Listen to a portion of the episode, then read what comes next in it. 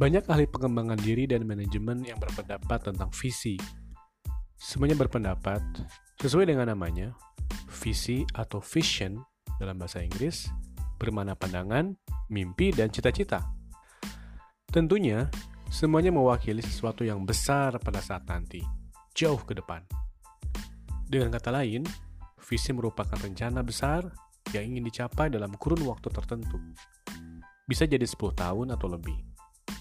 Oleh karenanya, ciri khas pernyataan visi adalah senantiasa berorientasi ke depan, lepas dari kondisi saat visi itu dibuat, berdasarkan ideologi atau keyakinan yang dimiliki, memberikan semangat dan sekaligus tantangan untuk mewujudkannya, memiliki kebermanfaatan baik untuk diri sendiri dan juga sekitar, berstandar tinggi, unik, berbeda dengan yang lain, ada sisi ambisi untuk merealisasikannya. Secara sederhana, dapat dipahami bahwa visi adalah gambaran masa depan tentang kita, tentang pembuat visi. Akan menjadi apa kita dalam 10, 15, 20, 30 tahun ke depan. Secara ekstrim, ingin berapa puluh ribu atau juta orang yang melayat, mendoakan dan menyalati jenazah kita, itu bagian dari visi. Habit kedua ala Stephen Covey berbunyi, begin with the end in mind mulai dari tujuan akhir. Habit ini mengajarkan pada kita ingin seperti apa akhir hayat. Maka itu ditentukan oleh kegiatan sekarang. Dalam bahasa hadis, Rasulullah SAW mengingatkan bahwa akhir kehidupan atau khawatim adalah penentu kualitas amalan kita. Innamal a'malu min khawatim. Husnul atau sul khatimah bergantung pada akhir kehidupan kita. Dalam satu hadis panjang, Rasulullah SAW mengingatkan kepada kita mengenai amalan tergantung akhir. Sahal bin Sa'ad As-Sa'di berkata bahwa Nabi SAW pernah melihat ada yang membunuh orang-orang musyrik dan ia merupakan salah seorang prajurit muslim yang telah berani. Namun anehnya, beliau SAW malah berujar, siapa yang ingin melihat seorang penduduk neraka, silahkan lihat orang ini. Kontan seorang sahabat menguntitnya hingga prajurit tadi terluka. Prajurit itu tidak bersabar dengan lukanya. Ia ingin segera mati karena tak kuat menahan sakit.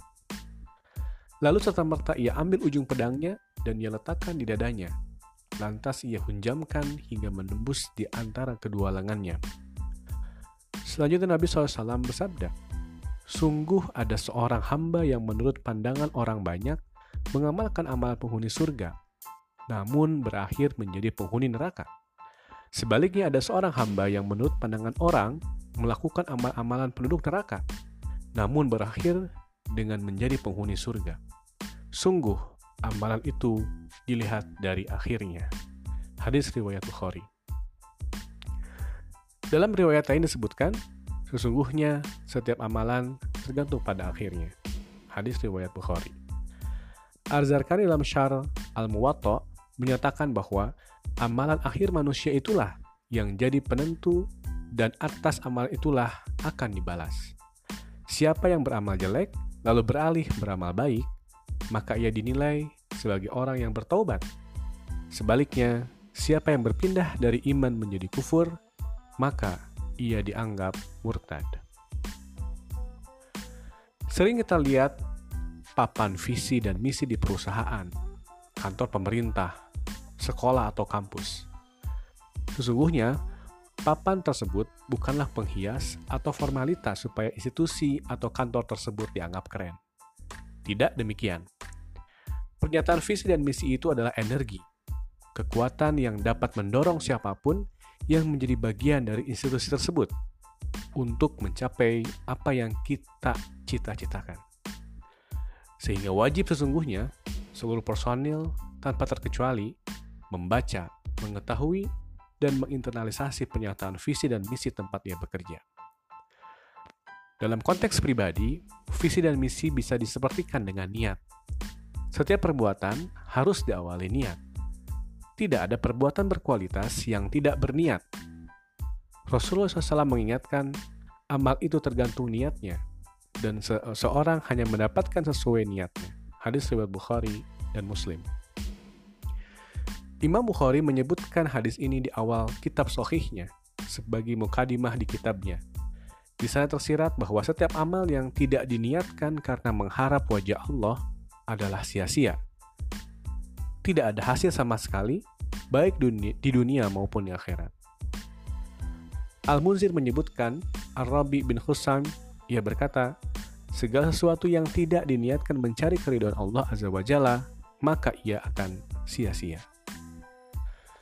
Selain niat, visi dan misi merupakan doa terhadap kondisi ideal yang kita harapkan.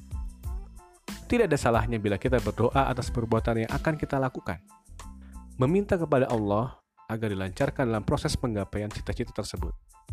Oleh karena itu, visi dan misi, karena ia adalah niat dan doa, maka sewajibnya harus hal yang baik. Visi dan misi yang menambah ketakwaan, amal soleh, dan sekaligus untuk kepentingan jangka panjang, long term, tidak hanya untuk dunia, namun menembus batas waktu hingga akhirat. Maka di sisa usia kita, bila kita masih belum memiliki cita-cita yang spesifik dalam hidup di dunia dan di akhirat, maka saat ini adalah waktu yang tepat untuk memulai menetapkan visi terbaik kita untuk dunia dan akhirat.